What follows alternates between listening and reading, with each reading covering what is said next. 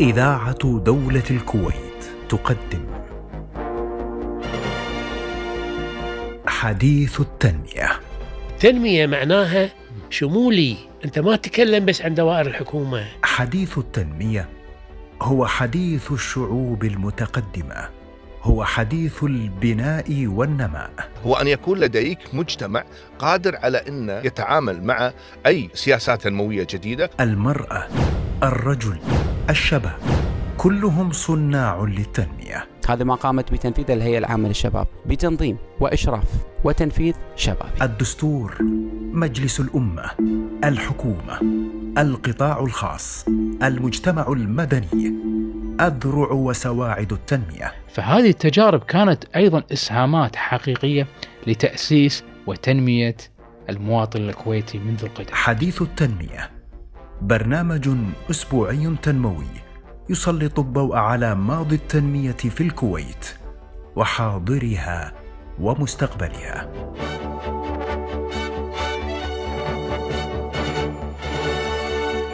أهلا ومرحبا بكم مستمعينا الكرام، وحلقة جديدة من برنامج حديث التنمية من إذاعة دولة الكويت. هدر الطاقة عدو التنمية، والطاقة الكهربائية مصدر أساسي في التنمية، وتواجه لدينا في الكويت تحديات كبيرة في ظل الطلب المتزايد واضمحلال الموارد الطبيعية. هذا الموضوع سنناقشه والتفاصيل بعد هذا الفاصل. أهلا بكم مجددا أعزائي المستمعين. يتردد الحديث عن حفظ الطاقة في المباني كأسلوب من الأساليب الحديثة لتوفير الطاقة. وزارة الكهرباء والماء كشفت عن أن مدونة حفظ الطاقة في المباني التي أصدرتها أخيرا من شأنها أن تحقق الرؤية التنموية السامية بتوفير خمسة عشر بالمئة من الاستهلاك من الطاقة المتجددة، حيث تلزم المباني الجديدة بعدة اشتراطات ينبغي توفيرها في المبنى قبل طلب إيصال التيار الكهربائي إليه. كيف يبدو حال حفظ الطاقة في المباني لدينا؟ ما هو مستقبل الطاقة الكهربائية في ظل التحديات المتزايدة؟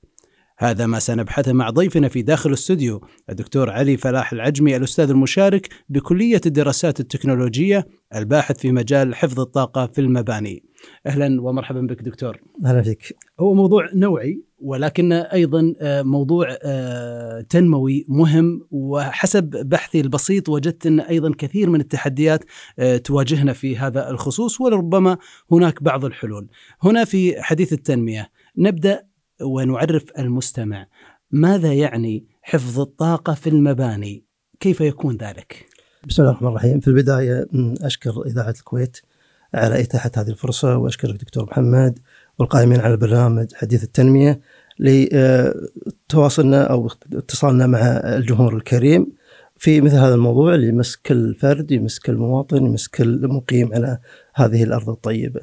لا شك أن الطاقة الكهربائية دكتور من تم اكتشافها إلى اليوم غيرت مجرى الحياة وغيرت مجرى التاريخ، فالإنسان أصبح فعلا لا يستطيع أن يستغني عن الكهرباء لسويعات، ليس أيام ولا ولا أشهر. أصبحت فعلا هي هي الحياة، أصبحت النبض والدم والشريان لكل مجتمع ولكل وطن وكل شعب.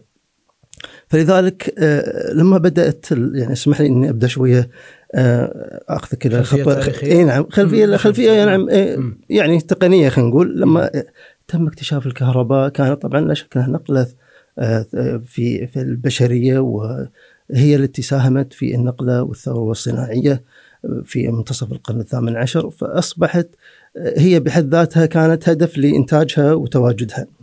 لكن مع مرور الزمن ومع ازدياد الطلب على الكهرباء أصبح الناس تفكر من وين تؤمن المصدر الرئيسي الأولي الذي يؤمن استمرارية هذه الطاقة اللي هي أصبحت عصب الحياة، شريان الحياة في كل المجتمعات.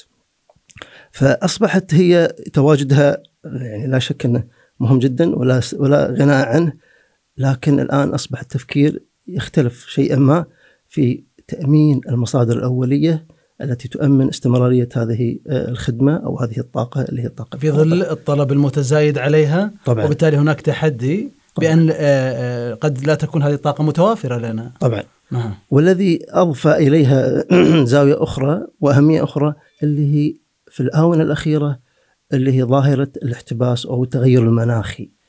فأصبحت الآن الكل يلوم أو يضع أصبع اللوم على أن الانبعاثات الغازية الذي معظمها هي مصدرها الصناعة والكهرباء هي التي تسببت وتسبب هذا الاحتباس الحراري.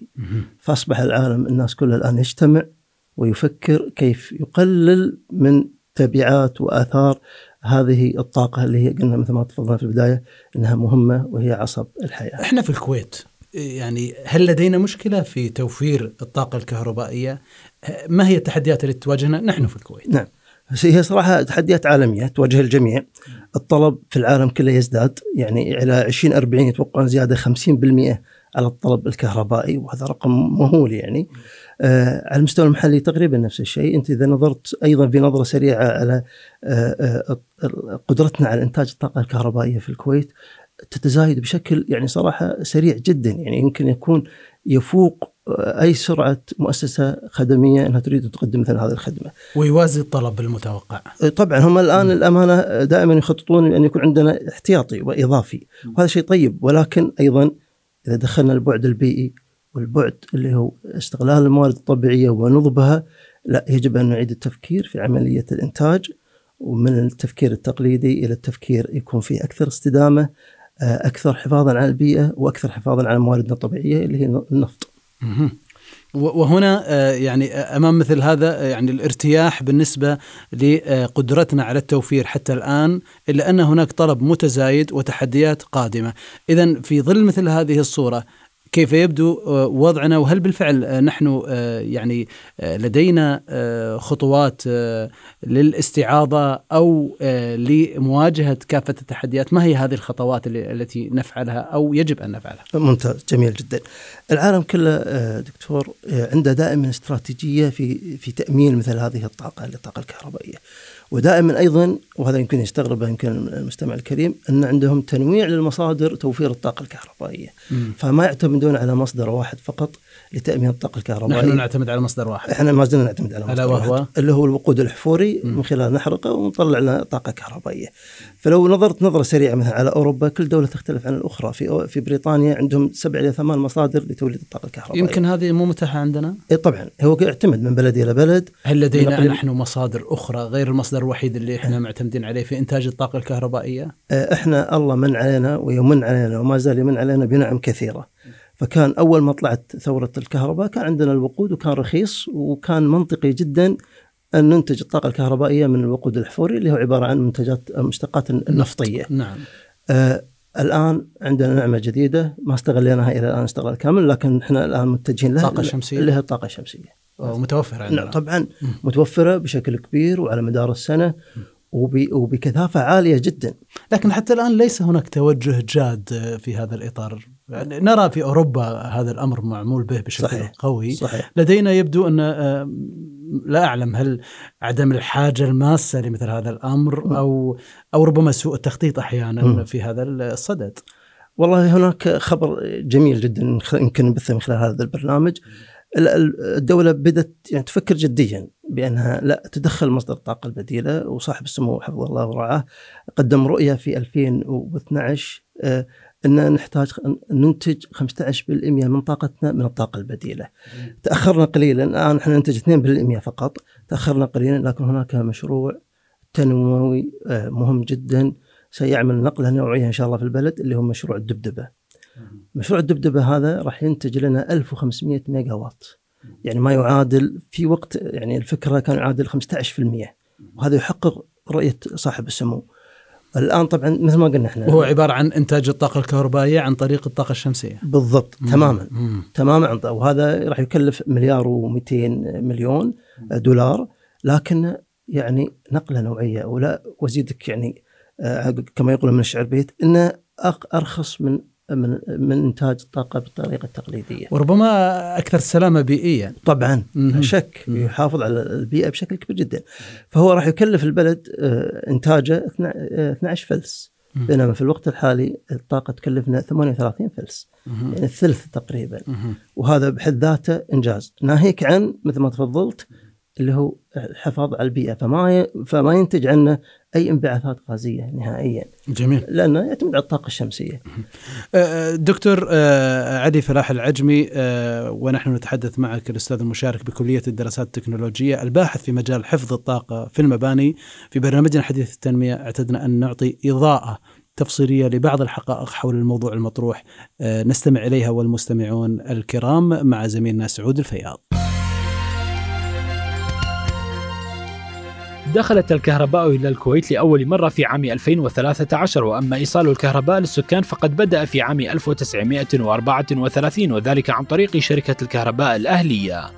قامت إدارة الكهرباء في عام ألف وتسعمائة واثنين وخمسين بتشييد أول محطة بخارية لتوليد الكهرباء في منطقة الشويخ، وسميت باسم محطة الشويخ. تدير وزارة الكهرباء والماء حاليا سبعة محطات توليد، وهي محطة الشويخ، محطة الشعيبة الشمالية، محطة الشعيبة الجنوبية، محطة الدوحة الشرقية، محطة الدوحة الغربية، محطة الزور الجنوبية، محطة الصبية. يتم استهلاك نحو ثلاثمائة وخمسين ألف برميل يوميا من النفط لإغراض توليد الكهرباء وتحلية المياه في البلاد، وذلك بقيمة تصل نحو إلى خمسة عشر مليون دولار. تمضي الكويت بثبات في طريقها لتنفيذ مشاريع الطاقة المتجددة مستندة إلى رؤية التنمية بتنويع إنتاج الطاقة الكهربائية، وذلك باستخدام مصادر متجددة بنسبة تصل إلى خمسة عشر بالمئة من إجمالي الطاقة الكهربائية في البلاد، وذلك بحلول العام ألفين وثلاثين. إن تأمين نسبة خمسة عشر بالمئة من الطلب المحلي على الكهرباء بحلول العام ألفين وثلاثين عبر مصادر الطاقة المتجددة من المتوقع أن يوفر نحو اثنين فاصلة ستة وأربعين مليار دولار أمريكي سنوياً. يعتبر مشروع توريد وتركيب وتشغيل وصيانة وحدات توربينية غازية تعمل بنظام الدورة المركبة لزيادة الطاقة الكهربائية بموقع محطة الصبية للقوة الكهربائية وتقطير المياه بمقدار سبعمائة وخمسين ميجاوات. المرحلة الثالثة هو أحد أبرز مشاريع رؤية التنمية المتعلقة بالطاقة الكهربائية. السؤال الذي يطرح نفسه: هل يمكن لمشاريع الطاقة الكهربائية أن تساهم في الخطة التنموية كويت جديدة ألفين وخمسة وثلاثين؟ عودة مجددا معكم مستمعينا الأعزاء وبرنامج حديث التنمية، وضيفنا في داخل الاستوديو الدكتور علي فلاح العجمي، الأستاذ المشارك بكلية الدراسات التكنولوجية الباحث في مجال حفظ الطاقة في المباني. دكتور، يعني قبل قليل بشرتنا ويعني طمأنتنا بالنسبة للطاقة، يعني الطاقة الكهربائية ووجود خطوات جادة، وأيضا من الرؤية التنموية السامية وتوفير خمسة عشر بالمئة من الطاقة عن طريق الطاقة الشمسية، وما أطلقت عليه وأنا أول مرة أسمع أن مشروع الدبدبة، ويعني هو عبارة عن أيضا إنتاج للطاقة الكهربائية عن طريق الطاقة الشمسية. كيف يمكن يعني فهم حفظ الطاقة، وأنت متخصص وباحث في هذا المجال، حفظ الطاقة في المباني كيف؟ ويعني هل هو المباني السكنية أم المباني للوزارات والمؤسسات؟ أنت إذا سألت واحد مختص في مجاله لازم تعطي ساعات دكتور محمد، ما يكفي دقائق، عارف؟ فأنت يعني تحرك شجونه ومشاعره وثم تعطي وقت ضيق فكأنك تخنقه. لكن نريد استثمار هذه المعلومات الغزيرة بشيء من البساطة حتى نوصل للمستمع يعني هذه المعلومات القيمة. أكيد. أول شيء بالنسبة لمشروع الدبدبة أرجع له، المشروع في مراحله الأخيرة في عشرين واحد وعشرين إن شاء الله راح يكون على أرض الواقع، وهذا شيء مشجع وصراحة ومضة في في في مستقبل الكويت إن شاء الله. أما بالنسبة للاستهلاك وكيفية توفير الاستهلاك، إحنا لو نظرنا بشكل شمولي إلى كيف نحافظ على هذا على هذه الطاقة اللي الطاقة الكهربائية ونخليها مستدامة، وبنفس الوقت نحاول نقلل من استنزافنا لمواردنا الطبيعية اللي هي البترول، فهناك لازم ننظر لها من ثلاث زوايا. خلينا نقول زاوية الإنتاج، يعني لما ننتج الطاقة هذه لازم ننتجها بطريقة ذات كفاءة عالية، ماشي؟ حتى إنتاجها نفسه في محطات توليد الطاقة، عندنا ثمان محطات الآن في الكويت، بعضها قديمة نسبيا تحتاج إلى تحديث وتطوير، فنقلل من الاستهلاك للوقود من خلال تطوير كفاءة إنتاج الكهرباء نفسها، فهذا مهم جدا. كذلك نقلها، كذلك تحويلها من إلى إلى إلى إلى فولتج أقل، كل هذه تحتاج أن تتحدث والبنية التحتية ما تتطور بحيث أن نقلل من الاستهلاك أو من استنزاف الطاقة. ربما يعني بشكل مبسط أن المواطن العادي، وعلى ذكر أن تخفيف من يعني أيضا الطاقة المستهلكة، أحيانا يعمد المواطن في مبناه الخاص، نعم، إلى الاستخدام والاستعاضة بأنواع من الإضاءة أو ما إلى ذلك، صحيح، تعطي قوة أكبر واستهلاك أقل. صحيح. وهذا ربما يعني هل هناك وعي لدى مجتمعنا في هذا الصدد؟ إلى حد ما الوعي طبعا يتطور، احنا في المجال هذا يمكن من ألفين وستة ألفين وسبعة نتكلم، الآن الوعي أكبر بكثير عن ألفين وستة وألفين وسبعة الحمد لله. هذا أنت نقلت إلى الجان اللي هو البند الثاني أو الزاوية الأخرى. الآن الإنتاج لازم نحسنه، الآن نأتي إلى جانب الاستهلاك الطرف نعم. الآخر نعم. الآن احنا أنتجنا بشكل ذا كفاءة عالية، الآن المستهلك يجب أن يوعي أن أن هذه الطاقة يعني تم بذل يعني موارد ضخمة لإنتاجها، تستهلك يعني مبالغ ضخمة من البلد، فيجب أن نضيفها بذكاء. أي نعم، يجب أن نستغلها استغلال حسن ويكون رشيد، ما يكون في استنزاف لمواردنا. والحمد لله احنا في الكويت أيضا يعني قد تكون هذه إيجابية وفي بعض الأحيان تعتبر سلبية. عندنا الطاقة رخيصة جدا، الكويت تبيع الكهرباء بأرخص سعر على مستوى العالم، أرخص سعر ما تجد في العالم كله. لو لفيت وكل الناس تسافر الآن وتشوف يعني ما تجد أرخص من الكويت، وهذه ميزة. لكن أحيانا تشتغل استغلال غير سليم يعني أو أو تستنزف لأن قيمتها رخيصة. فمثل ما قلنا قبل شوي أن الكيلووات كهرباء بالكويت يكلف ثمانية وثلاثين فلس إلى أربعين فلس، وتباع للمواطن فلسين، يعني هذا تقريبا سعر رمزي جدا. هذا مما يحدو أن أي تكنولوجيا جديدة تبي تضيفها كفاءاتها عالية تصير جدواها الاقتصادية قليلة بسبب رخص الكهرباء. لكن الحمد لله مؤخرا كما تعلم دكتور بأن التسعيرة على الاستثماري والحكومي والصناعي تغيرت، وهذا خطوة صراحة جيدة وخطوة للأمام، وراح نشوف آثارها ونتحسس آثارها في المستقبل القريب. أما من ناحية كيف نوفر، عندنا فرصة كبيرة جدا في توفير استهلاك الطاقة في المباني، يعني تصل بدون مبالغة إلى خمسين بالمئة. وأنا راح أضرب لك مثالين، زين، مثال على مستوى البلد ومثال على مستوى مبنى معين. في ألفين وسبعة لما صارت عندنا أزمة انقطاع التيار الكهربائي، ظهرت عندنا حملة جميلة جدا، حملة سماها حملة ترشيد، كانت نوعيها وأصبحت النموذج يضرب فيه المثل في على مستوى المنطقة. فترة الصيف فترة الصيف نعم. فعملوا بشكل جاد ورائع جدا، وفرنا خمسمئة ميجاوات في فترة الصيف فقط، صيف ألفين وسبعة. هذا تعادل مئة مليون دولار بس استجابة إن...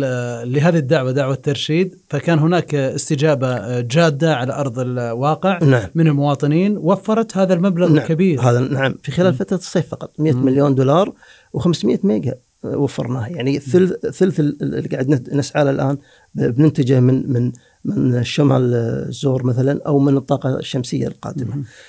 أعطيك مثال آخر، إحنا إحنا في الكلية طبقنا عملية توفير الاستهلاك على مبنى قائم، كلية الدراسات التكنولوجية كلية الدراسات التكنولوجية نعم م-م. فمسكنا أحد مبانينا وطبقنا عليها خطوات، طبعا خطوات عالمية متعارف عليها، كيف تقيم المبنى، كيف تدرسه، تدرس استهلاكه، ثم تضع خطوات لتوفير الاستهلاك فيه. فاستطعنا نوفر على خمس سنوات خمسين بالمئة في كل سنة من استهلاك المبنى. ولعل هذا الأمر ما يحتاج إلى إثبات كبير ولا دلائل ضخمة، كل مواطن عندنا الحين يحس تقريبا في بيته وفي مكان عمله وفي المجمعات التجارية اللي نذهب لها دائما نحس أن البرودة أعلى أو يعني باردة أكثر من المطلوب، وهذا استنزاف، وهذا طاقة تهدر بشكل كبير إذا استخد... إذا يعني اتبعنا هذا الأسلوب. يجب أن أن يكون مبنى ملائم، لا هو بارد زيادة عن المطلوب ولا هو أقل. حتى, حتى دكتور بالنسبة للإضاءة لاحظنا يعني في كثير من البلدان الأوروبية وغيره، يعني الإضاءة لا تعمل طوال الوقت حتى في النهار لدينا في بعض الوزارات وبعض، وإنما تعمل على السنسر عندما يأتي المار أو كذا، فتعمل بطريقة سواء كان بالشوارع أو بعض المباني أو كذا.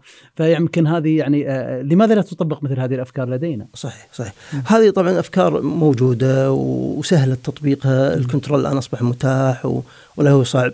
الآن الحمد لله من التقنيات اللي تطورت جدا لتقنيات اللايتات، اللايتنج سيستم، فإحنا الآن ال إل إي دي أصبح يستهلك ثمانية واط، في السابق كان يستهلك مئة واط. صحيح. نزل إلى أقل قليل. لمبة الصفرة القديمة هذه كانت هذه مئة واط بشكل غير عادي.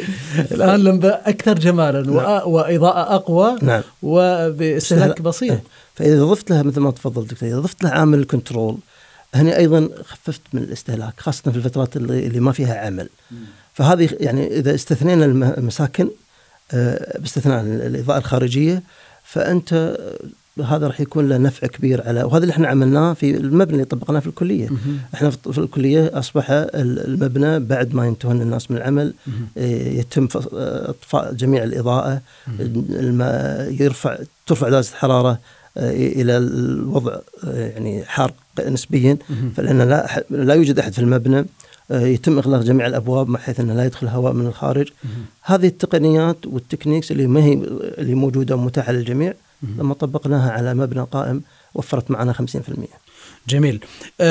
دكتور، ونحن نتحدث عن هذه الطاقة ويعني حفظ الطاقة في المباني، لا شك أن يعني فكرة أشرت بشكل سريع بأنها موجودة من ضمن رؤية الكويت ألفين وخمسة وثلاثين، وأيضا حسب وزارة الكهرباء نوه بأن كانت تسعى إلى توفير استهلاك الطاقة الكهربائية، وأيضا وفق الرؤية ما أشرت إليه خمسة عشر بالمئة من الطاقة المتجددة، وتلزم المباني الجديدة بعدة اشتراطات. ما هي هذه الاشتراطات التي ممكن أن تلزم فيها المباني الجديدة ويجب أن تتوافر عليها حتى أنها بالفعل يعني، وكان شرط أن لا يتم إيصال الكهرباء لهذا المبنى الجديد ما لم يلتزم بهذه الاشتراطات؟ ما هي هذه الاشتراطات التي ممكن أن توفر وتحفظ الطاقة لنا؟ ودي أشير إلى نقطة بالنسبة للتشريع اللي هو الكود ال الطاقة اللي موجود في وزارة الكهرباء. هذه صراحة اللي قامت في قام فيه معهد الأبحاث في في ألف وتسعمئة وثلاثة وثمانين. هذه من التشريعات الجميلة جدا واللي وفرت على الكويت عشرة مليار دولار منذ تأسيسه. فهذه من الأمور المضيئة صراحة واللي كلنا نفتخر فيها كناس في هذا المجال، وكل الناس الباحثين في هذا المجال في المنطقة دائما يعني يشيرون لهذا التشريع بأنه أقدم تشريع في المنطقة. جميل. والتشريع هذا طبعا تحدث وتطور على مراحل مختلفة، والوزارة تبذل فيه مجهود يعني طيب لتحديثه وتطويره. آه هذا باختصار دكتور هو يضع اشتراطات يعني كحد أدنى لأي مبنى سيبنى جديد أن يلتزم بهذه الاشتراطات، منها خاص، حكومات، مباني، المواطنين، الجميع. المواطنين يعني إلى حد ما أقل يعني اشتراطاتهم أقل من من باقي المباني، ولكن هناك أيضا اشتراطات تبدأ من نوعية العزل، الجدران، الحوائط يعني، والأسقف والأرضيات، نوعية الشبابيك، نوعية الكهرباء المستخدمة للتكييف، لأن التكييف هو المستهلك الأكبر في الكويت، وهذا شيء يعني طبيعي جدا بحكم حرارة الجو واستمرارها لفترة طويلة. فأيضا عندهم اشتراطات قوية، عندهم تشريعات جدا قوية. هذه كلها ساهمت وتساهم وستساهم في تقليل الاستهلاك، ولكن احنا نطمح بأن يكون هناك تشريع أوسع، ألا وهو تشريع يكون عندنا يكون برنامج نسميه برنامج كفاءة الطاقة. م. زين، ويكون على مستوى يعني مدن ذكية، تشريعات شبكات ذكية. م. هذا أدى دور في فترة زمنية اللي هو برنامج أدى دوره بشكل رائع جدا في فترة زمنية كبيرة، أربعين سنة تتكلم تقريبا. الآن إحنا مقبلين على مدن إسكانية جديدة، لازم نفكر بطريقة مختلفة خلاص، يعني الطريقة التقليدية اشتراطات بسيطة يصعب أحيانا الرقابة عليها، يصعب تنفيذها، يصعب م. متابعة تنفيذها، لكن لازم يكون عندنا تفكير يكون على كما يقولون يعني خارج الصندوق. خارج الصندوق. إيه. نعم. فالمدن المدن يعني أشعر بأن الآن دكتور علي سوف يعطينا فكرة مختلفة. إيه. نعم. نسمع هذه الفكرة. نعم، أنا عندي مقترح وما زلت يعني أتمنى أنها يلقى أذان صاغية، اللي هو المدن الإسكانية الجديدة تبنى وفق اللي يسميه إحنا تبريد الضواحي. طيب. تبريد تبريد الضواحي. أي. أوكي. فالبيوت ما عاد تبنى زين ولا عاد تكيف كل على حدة، كل واحد بروحه يحط له مكيف وباكيجه، لا، يصير هناك تبريد مركزي يتم توصيل الماء البارد إلى إلى إلى المنازل. الهدف منها كالتالي: أولا نحن عندنا مشكلة مشكلتين في الكويت، عندنا مشكلة الاستنزاف اللي هو الكهرباء تحتاجها على التكييف شغال على مدار السنة تقريبا. إيه. وعندنا مشكلة الذروة في عز الصيف، فإحنا بالصيف شهر سبعة نحتاج ضعف اللي نحتاجه في شهر اثنين في فبراير. م. طيب إذا خففت أنا من هذا راح أخفف من احتياجي اللي نبني محطات. فهذه التبريد الضواحي يخفف من هذه الحدة م. في الطلب في فترة الصيف، م. لأن تقنية التكييف مالته تختلف عن التقنية التقليدية أو التقنية العادية اللي هو المكيف اللي يشتغل على الهواء الحار اللي برا. لا، راح تكون تعتمد على الماء، وهذه راح توفر بشكل كبير. جميل جدا. والوقت يداهمنا في هذه الدقيقة الأخيرة، وأنا أعرف الموضوع أكبر من حلقة أمانة، لكن دكتور وأنت تطرح هذه الأفكار الرائعة ومتابع أيضا لوضع الطاقة الكهربائية لدينا، في دقيقة ماذا تقول عن المستقبل؟ كيف يبدو بالنسبة للطاقة الكهربائية لدينا في الكويت؟ والله الحمد لله الوضع جيد، وليس يعني بالسوء ولا شيء، الحمد لله الوضع إلى حد ما، لكن نحن نطمح للأفضل دائما، ونطمح أن نحقق ما يتمناه كل مواطن. زين، والحياة الحمد لله عايشين فيها اللي فيها نوع من الرخاء والله الحمد أن تستمر للأجيال القادمة، فيجب أن نطرح أفكار التنمية المستدامة. نعم أيوة، اللي هي التنمية المستدامة. نحتاج أن نطرح الأفكار بشكل مختلف، أن نكبر ونوسع دائرة التفكير. يعني دولة مثل الهند مثلا، زين، لما أجت تأخذ سياسة استراتيجية الطاقة السنوات المقبلة، أتت بكل المفكرين بالهند ووضعتهم على طاولة واحدة وقالت لهم يلا أعطوني حلول.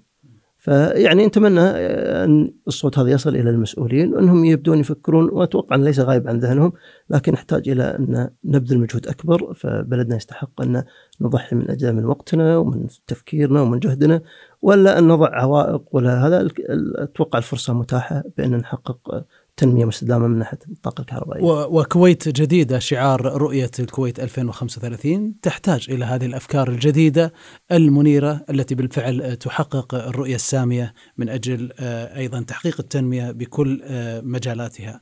الدكتور علي فلاح العجمي، الأستاذ المشارك بكلية الدراسات التكنولوجية، الباحث في مجال حفظ الطاقة في المباني، شكرا جزيلا لك. شكرا لكم. شكرا لوجودك، وشكرا لكم مستمعينا الأعزاء على المتابعة، ويتجدد اللقاء معكم في حلقة قادمة، فإلى اللقاء.